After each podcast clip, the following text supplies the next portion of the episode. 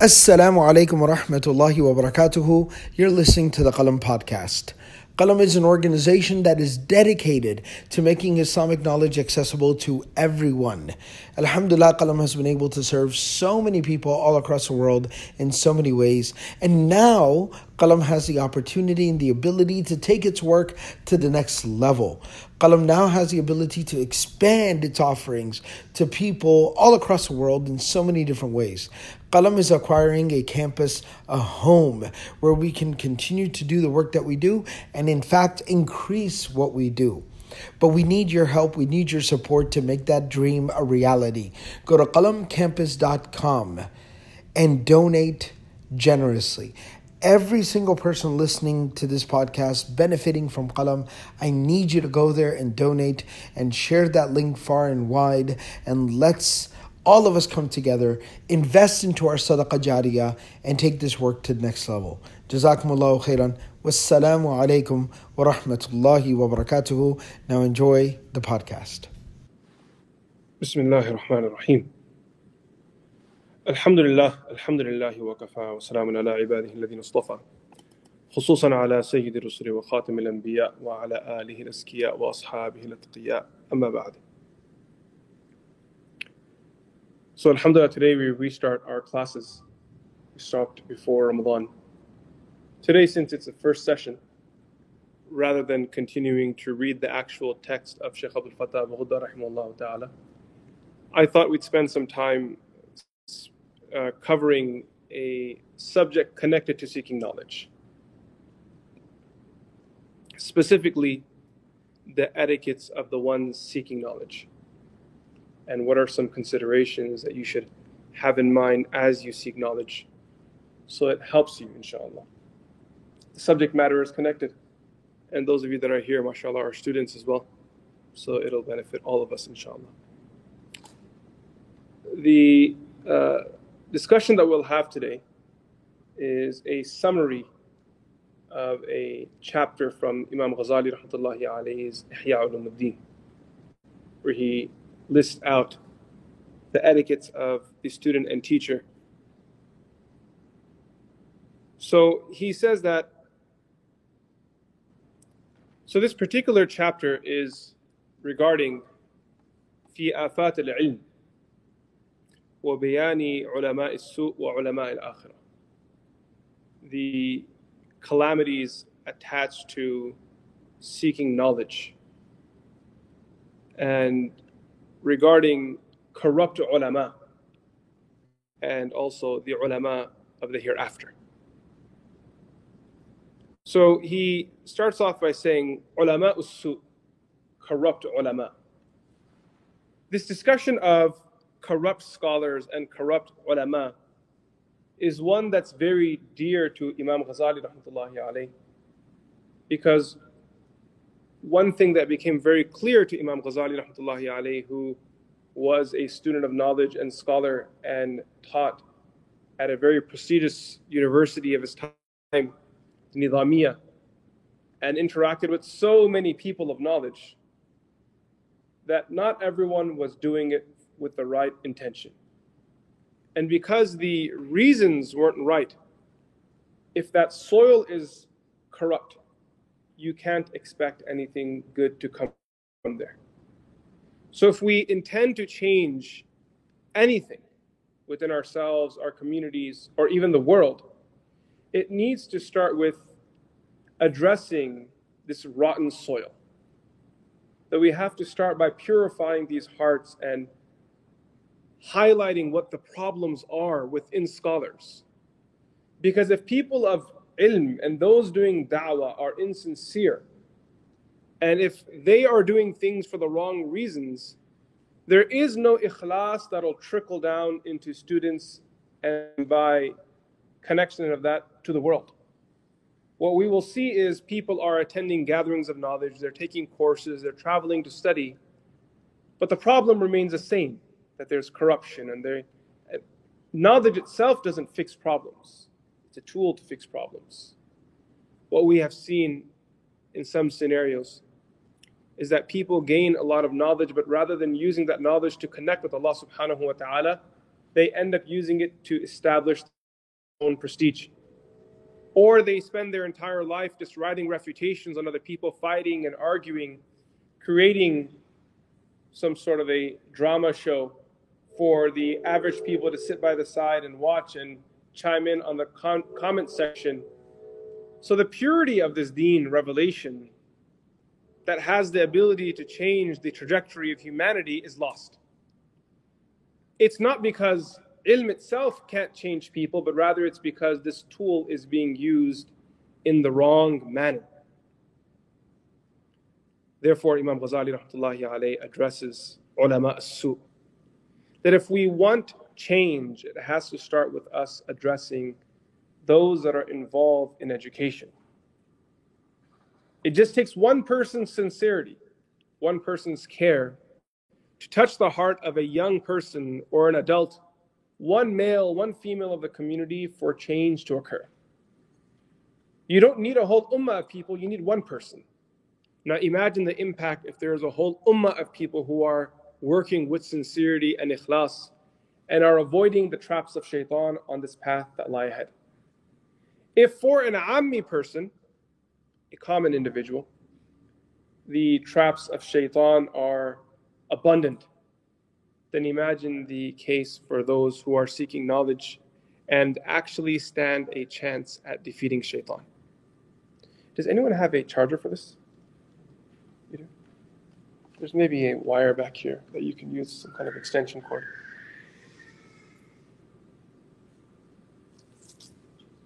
I'm not sure where you connected. There might be a.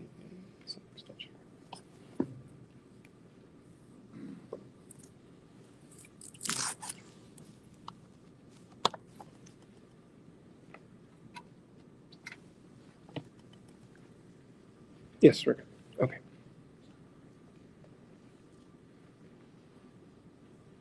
Imagine the number of shayateen that are connected with a single alim, a single student of knowledge, working very hard on just getting them to slip and for them to not take their role in all of this seriously. Never sell yourself short. Don't do things haphazardly. If you're going to do something, shoot for the stars that inshallah Allah subhanahu wa ta'ala will accept me for the greatest khidmah of the deen, no matter what stage of seeking knowledge I'm at. You don't have to be an alim per se. You don't have to be an allama, a grand scholar. What you need is knowledge that's beneficial. You need hard work. You need mentors. You need good companions. And then change starts. So he starts off Imam Ghazali here by saying, ulama su who are these corrupt individuals? هم الذين قصدهم من العلم التعنت التنعم بالدنيا والتوصل إلى المنزلة عند أهلها. They are those whose goal and intention from seeking knowledge is التنعم بالدنيا, to find luxury in the world. والتوصل إلى المنزلة عند أهلها, and to find a station to reach a place that is respected among people of knowledge.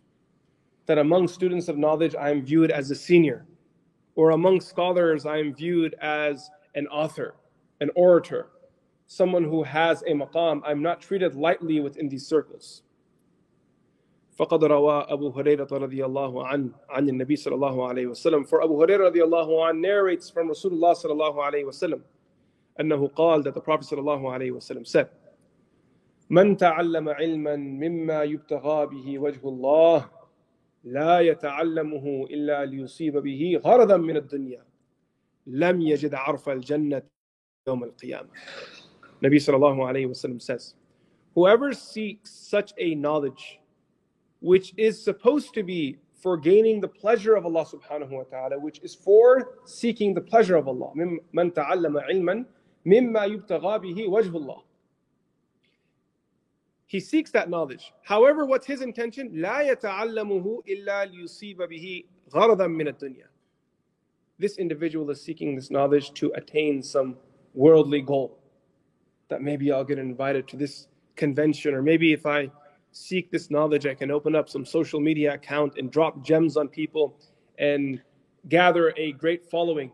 لا يتعلمه إلا ليصيب به غرضا من الدنيا لم يجد عرف الجنة يوم القيامة That person will be deprived of the fragrance of Jannah on the day of judgment. This hadith is narrated by Imam Abu Dawud rahmatullahi alayh under the chapter في طلب العلم لغير الله seeking knowledge for other than Allah subhanahu wa ta'ala.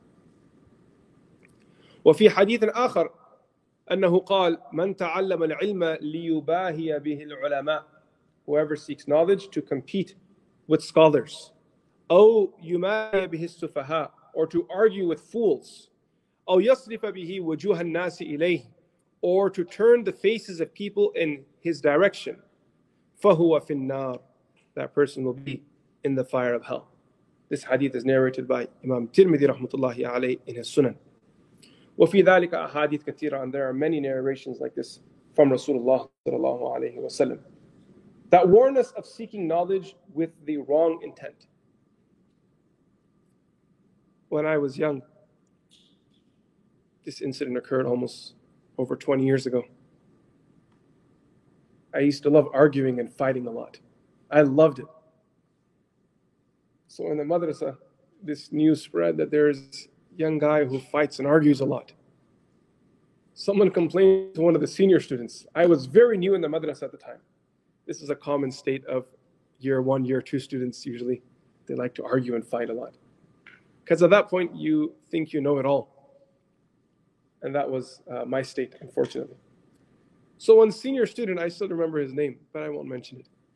He sat me down. He invited me to his room for tea he said, you know, break at four o'clock, come to my room, we'll have tea together.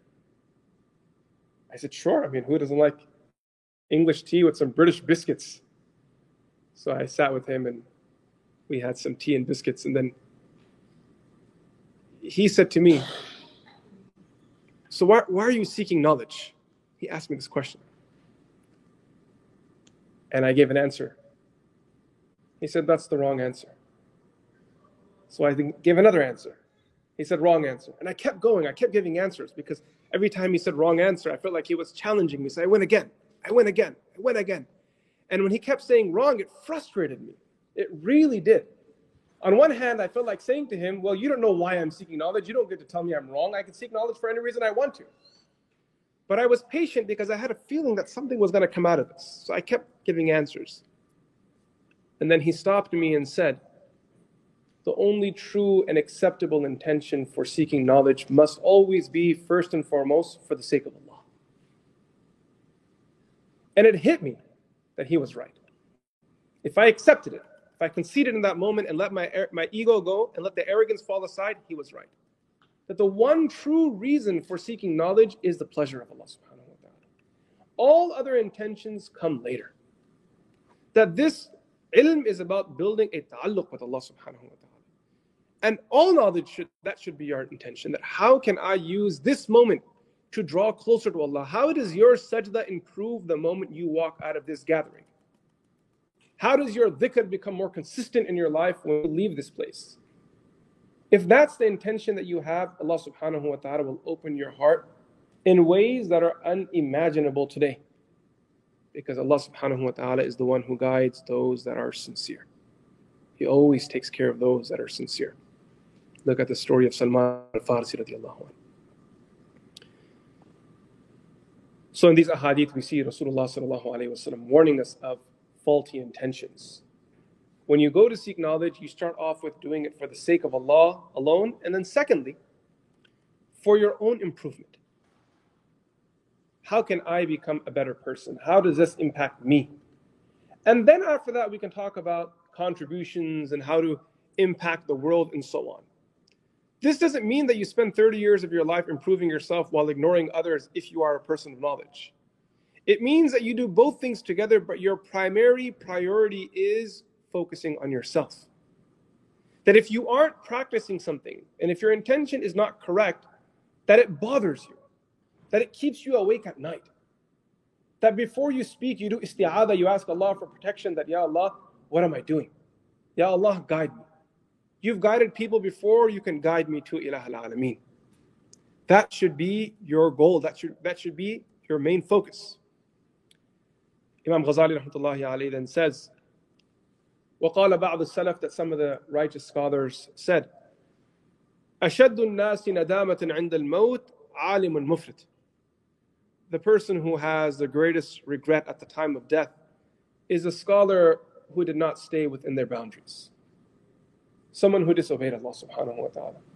Because the nadama, the regret there is that I could have had it. I had the knowledge, I put in the time, made the sacrifice, traveled the world, put the hours in, but I lost out on the reward because I couldn't control myself. واعلم أن المأخوذ على العالم على العالم أن يقوم بالأوامر والنواهي وليس عليه أن يكون زاهدا ولا معرضا عن المباحات إلا أنه ينبغي له أن يتقلل من الدنيا مهما استطاع لأنه ليس كل جسم يقبل التقلل يقبل التقلل فإن الناس يتفاوتون. He says that and know that it is the responsibility of the scholar to first and foremost establish أن يقوم بالأوامر والنواهي that you prioritize in your life the commands of Allah and you prioritize staying away from the things that Allah subhanahu wa ta'ala has prohibited you from.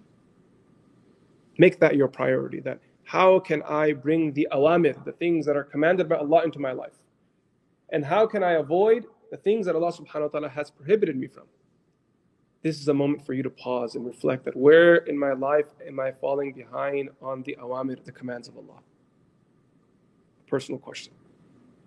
Where am I falling weak when shaitan whispers and calls me to disobedience of Allah? How am I standing up and correcting myself?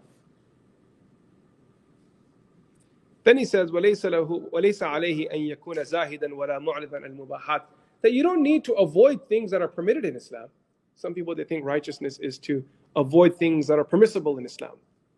زَاهِدًا مُعْرِضًا عَنِ الْمُبَاحَاتِ Things that are allowed. إلا أنه ينبغي له أن يتقلل من الدنيا مستطاع. There are some people, however, who are looking for that higher goal and they're really trying to push themselves to the next level. And you have the natural ability, you have the natural capacity to live with little and make the sacrifices, then go ahead. But at the same time, remember, ليس كل جسم يقبل التقلل. Not every human being can tolerate little. Some people need more food, some people need less he cites وروي أن سفيان الثوري رحمه الله تعالى It is said regarding Husan, Sufyan al-Thawri rahimahullah كان حصر المطعم that he was someone that enjoyed his meal. He enjoyed a good meal. وكان يقول إن الدابة إذا لم تحسن إليها في العلف لم تعمل. He would say that an animal, if you don't give it the right fodder and if you don't feed it properly, it won't, it won't work. It won't work in the field. It'll get exhausted. And same as the body people are constantly looking for ways to sleep less and eat less. Where these are good sacrifices um, to, you know, hope for so you can be more productive during the day and not giving to your own constant temptations, it's not always a good thing as well. Our Shaykh Rahimahullah Ta'ala used to tell us, sleep as much as you need, eat as much as you need. He would say, however, try to focus more on speaking less. In Tazkiyah, these are three things that they promote, three usul of Tazkiyah. These are the three fundamental principles of Tasawwuf and Tazkiyah. What are they? Qillatul kana, qillatul ta'am, qillatul manam, qillatul kalam. That you sleep less, you eat less, and you speak less. So he would say to us that people are different, and in today's world with you know the comforts that we've become accustomed to, as students, he would tell us sleep as much as you can, as much as you need sleep extra. Give yourself, and I would say, give yourself those eight hours that your body may need. So you can be productive while you're awake. Otherwise, if you sleep less, you're going to be groggy, uh, deprived of energy, so much sleep debt built up, you won't be productive. So sleep as much as you need. He would say regarding qillat al ta'am, eat as much as your body needs. Again, not to be unhealthy. He was very particular and would get upset when he would see people who weren't looking after their health. There were some students who had come to madrasa and you know students are students and you're young so you're sleeping and then you realize, oh, it's class time. So you wake up, brush your teeth, do your wudu, run straight to class. Shaykh Yusuf rahimahullah found out the students weren't doing breakfast. And then he said maybe the reason why the students aren't having their breakfast is because the dining hall is in the opposite direction of the classrooms. Because there was a big dining hall, but it was in the opposite direction. You had to walk all the way there. So then he instructed the management from now on, every single student's breakfast will be placed individually outside their classroom, right outside the door. So every classroom had a door outside. And your pastry would be sitting there, the percolator tea was there, you'd get your breakfast and go inside. It's kind of awkward because people wouldn't clean up after themselves and the classrooms would get messy.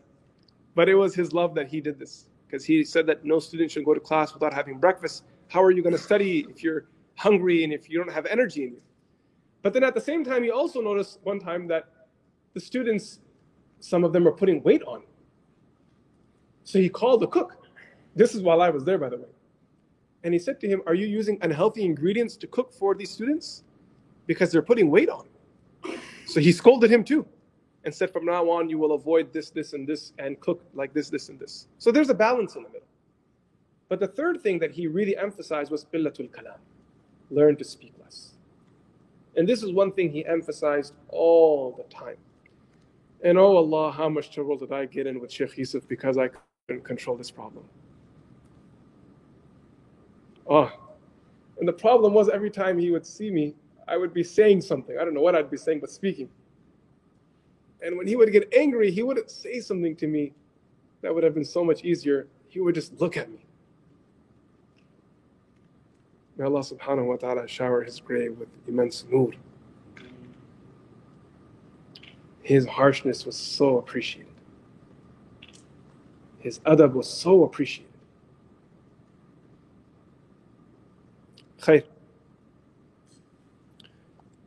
Imam Ghazali rahmatullahi alayhi continues and he says, so there he listed some of the characteristics of corrupt scholars.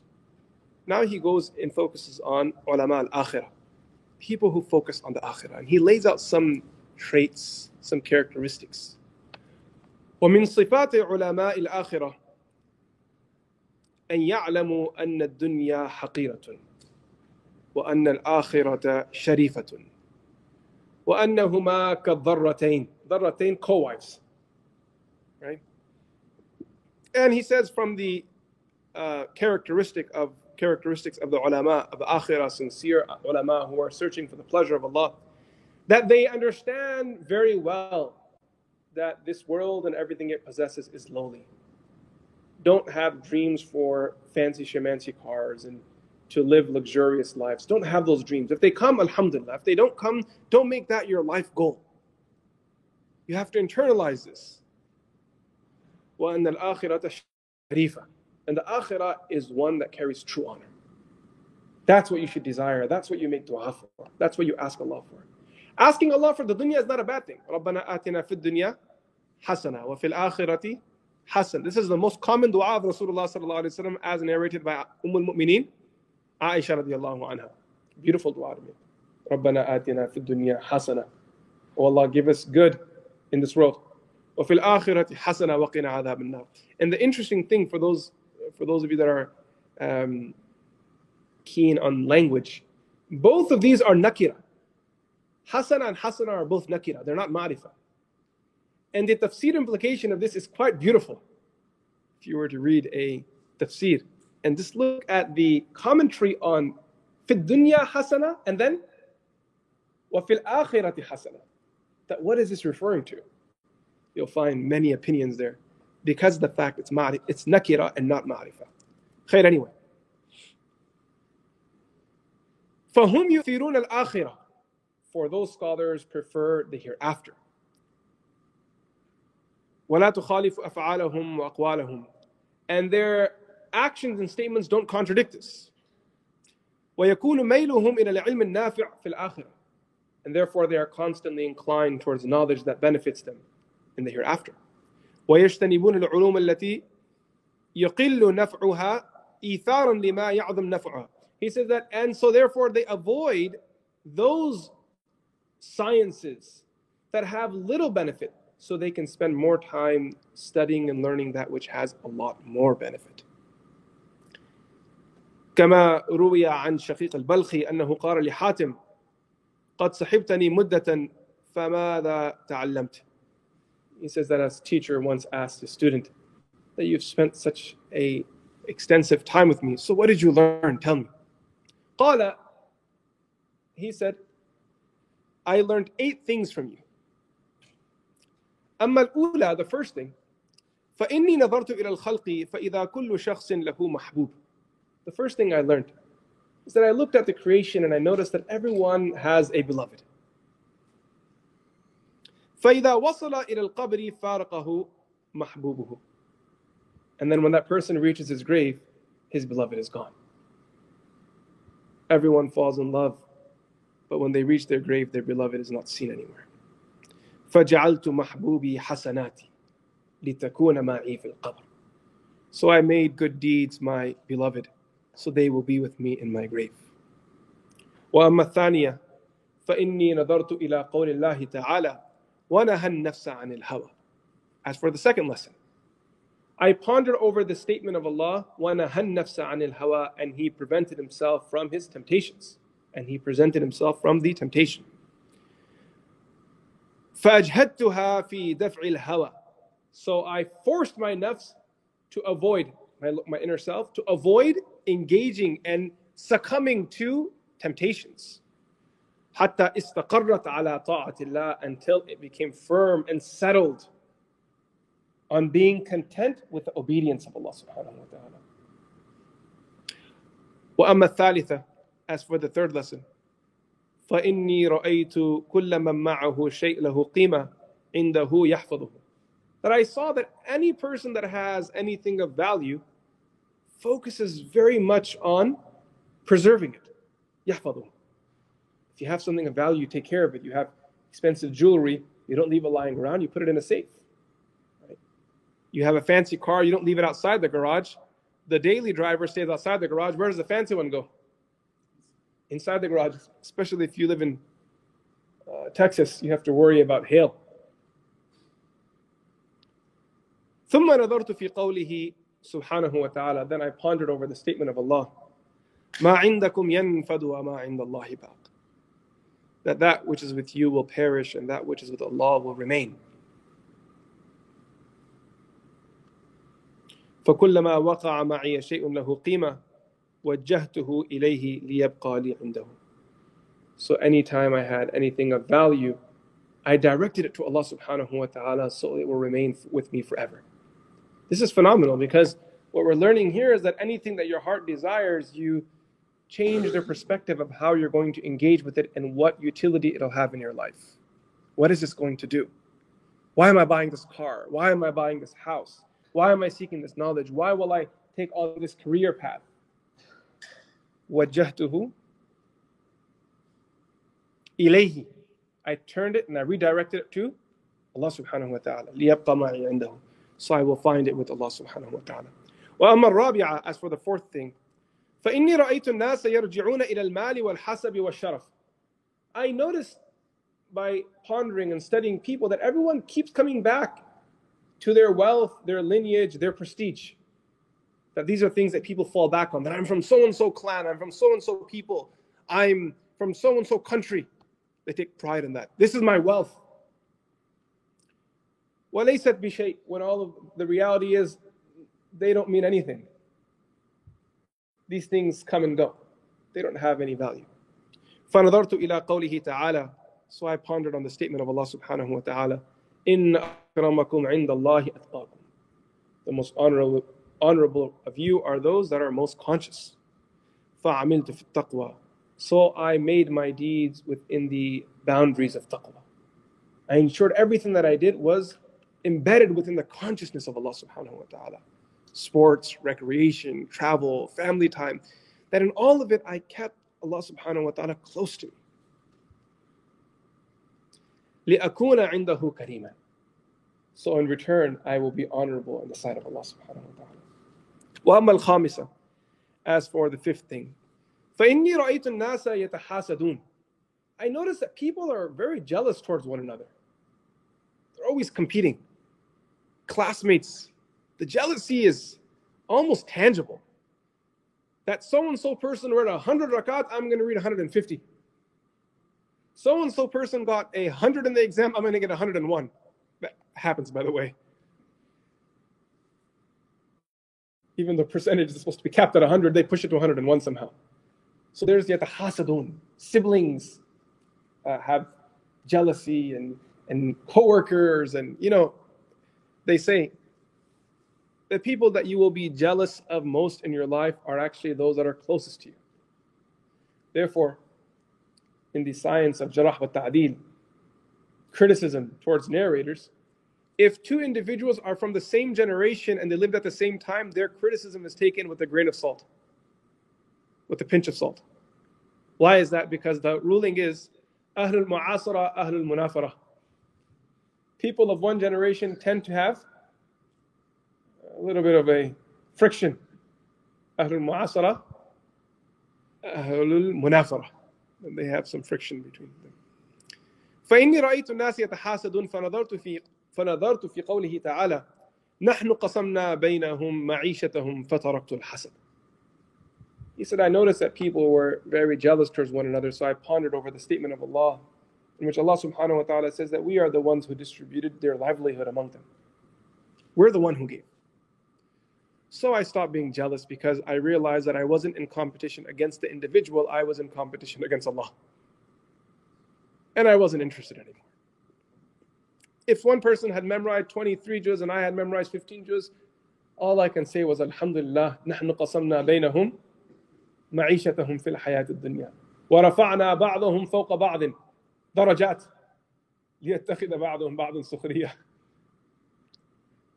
خير anyway that Allah subhanahu wa ta'ala tells us that He is the one who gives. So one person has height, you don't have it, why be jealous? Alhamdulillah.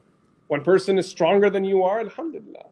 One person is smarter than you are, Alhamdulillah. Some person you, in your eyes, objectively has more beauty, Alhamdulillah. Every person has their own thing, you know. And if you're angry, you're not angry at that person, you're just letting it out on that person. In reality, who is your qualm actually with? Allah Azza wa Jalla. أما السادسة as for the sixth thing رأيتهم يتعادون I saw people have great animosity towards one another previous one was jealousy this one is they they take each other as enemies فنظرت في قوله تعالى so I pondered over the statement of Allah Azza wa Jal إن الشيطان لكم عدو فاتخذوه عدوا that shaitan is your enemy so take him as your enemy فتركت عداواتهم واتخذت الشيطان وحده عدوا So I stopped spending my energy on hating others because I already had an enemy that Allah instructed me to avoid, and I gave all of my energy to shaitan. I didn't have time to focus on other people. I had to focus on shaitan because he is a skilled opponent. Very skilled. He is a worthy opponent. If you have two opponents in front of you, one's a weak one, the other one's a tough one, do you focus on the weak one or the tough one? If you're playing defense in basketball and you got two guys rushing your way, who do you focus on? You focus on the skill one. You keep the other one in the corner of your eye. Just from here, just kind of know where they are. But your focus is where? On this one right here. Because anything that happens, any kamal that person has in reality will be a result of this person. That person is busa, as we say. It's extra. This is the person that's going to be the dangerous one. So when you have multiple enemies, you don't look at the guy who has none in his hand. You look at the one that has a gun in his hand, and you run from both of them. The one with the non will kill you slowly. Asabia, as for the seventh thing, رأيتهم رأيتهم يضلون أنفسهم في طلب الرزق I notice that people are willing to humiliate themselves for the sake of seeking worldly sustenance. They will go against their own principles. Here we're not talking about doing meager or tasks that others may look down upon society. We're not talking about that. Here we're talking about yudilluna anfusahum. What are we speaking of here? Sacrificing your own principles. Something that you know by doing this, you are disgracing yourself. You're doing something haram that goes against what you believe in. You're selling yourself out. فنظرت في قوله تعالى وما من دابة في الأرض إلا على الله رزقها So I pondered over the statement of Allah that there is not a animal in this earth but its sustenance is on Allah. فاشتغلت بما له علي وتركت مالي عنده. So I focused on that. I focused on that. بما له علي. That which he has over me those rights that He has over me. I didn't sacrifice my principles, I stood firm by them. And then in return, Allah subhanahu wa ta'ala took care of me.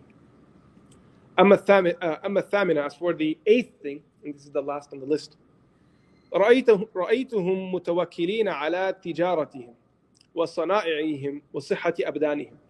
I saw them always relying on their trade and their and their um, and their businesses, their their skills, and the health that they had in their body.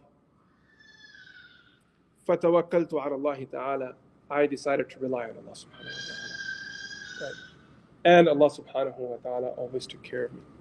So these things right here, they're very beautiful, these eight things that he lists out, because what he's saying here is that these were lessons that I learned from knowledge. And Imam Ghazali lists them because he's saying that this is what beneficial knowledge does it shows you the world for what it is, it teaches you a new lesson, it allows you to see things from a different perspective. ومن صفات علماء الآخرة and from the traits of the scholars who focus on the hereafter أن يكونوا منقبضين على السلاطين محترزين عن مخالطتهم. He talks about how these are people who avoid sitting with royalties, with people from, uh, you know, politicians. They avoid their gatherings.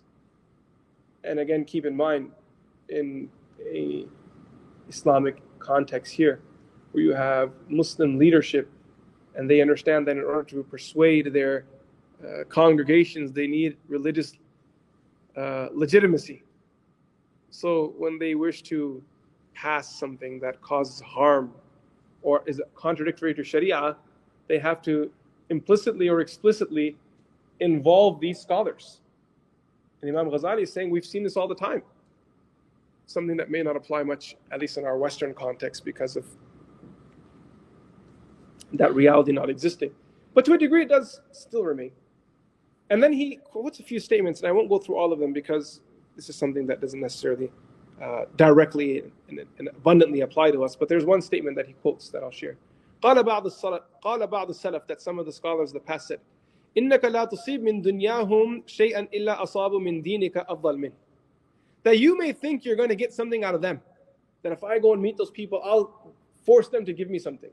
But the problem is every one thing that you will get out of them how many will they take from you? A hundred. You will have to make a hundred compromises before you get one thing out of them. And that's why politics are very sketchy. Every time a new Muslim politician comes up and says they're representing Muslims, it's scary. Because they will choose one matter and then sacrifice another hundred. And then at the end of it, you're thinking, man, what good did you actually bring? Because the beast does won't conform to you. Question is, how long will it take before you reach full conformity or you get the boot? That's how politics work. Right? The question is, how long will you conform it? You won't get the beast to conform to you because they are in a position of authority. So this is the point that he's bringing up here. He says, وَمِن, وَمِن صِفَاتِ عُلَمَاءِ الْآخِرَةِ And from the traits of the scholars of the hereafter, أَلَّا يَتَسَرَّعُوا إِلَى الْفَتْوَى وَلَا يُفْتُوا إِلَّا بِمَا يَتَقَيَّنُونَ صِحَّتَهُ That they are not quick in passing verdicts. They don't give religious rulings unless they are يَتَقَيَّنُونَ بِصِحَّتِهِ Unless they are certain that what they are saying is correct. Now, obviously, you can never be 100% right, but you've put effort into it, that you've given this thought, you've sought shura, you're not just speaking off the cuff.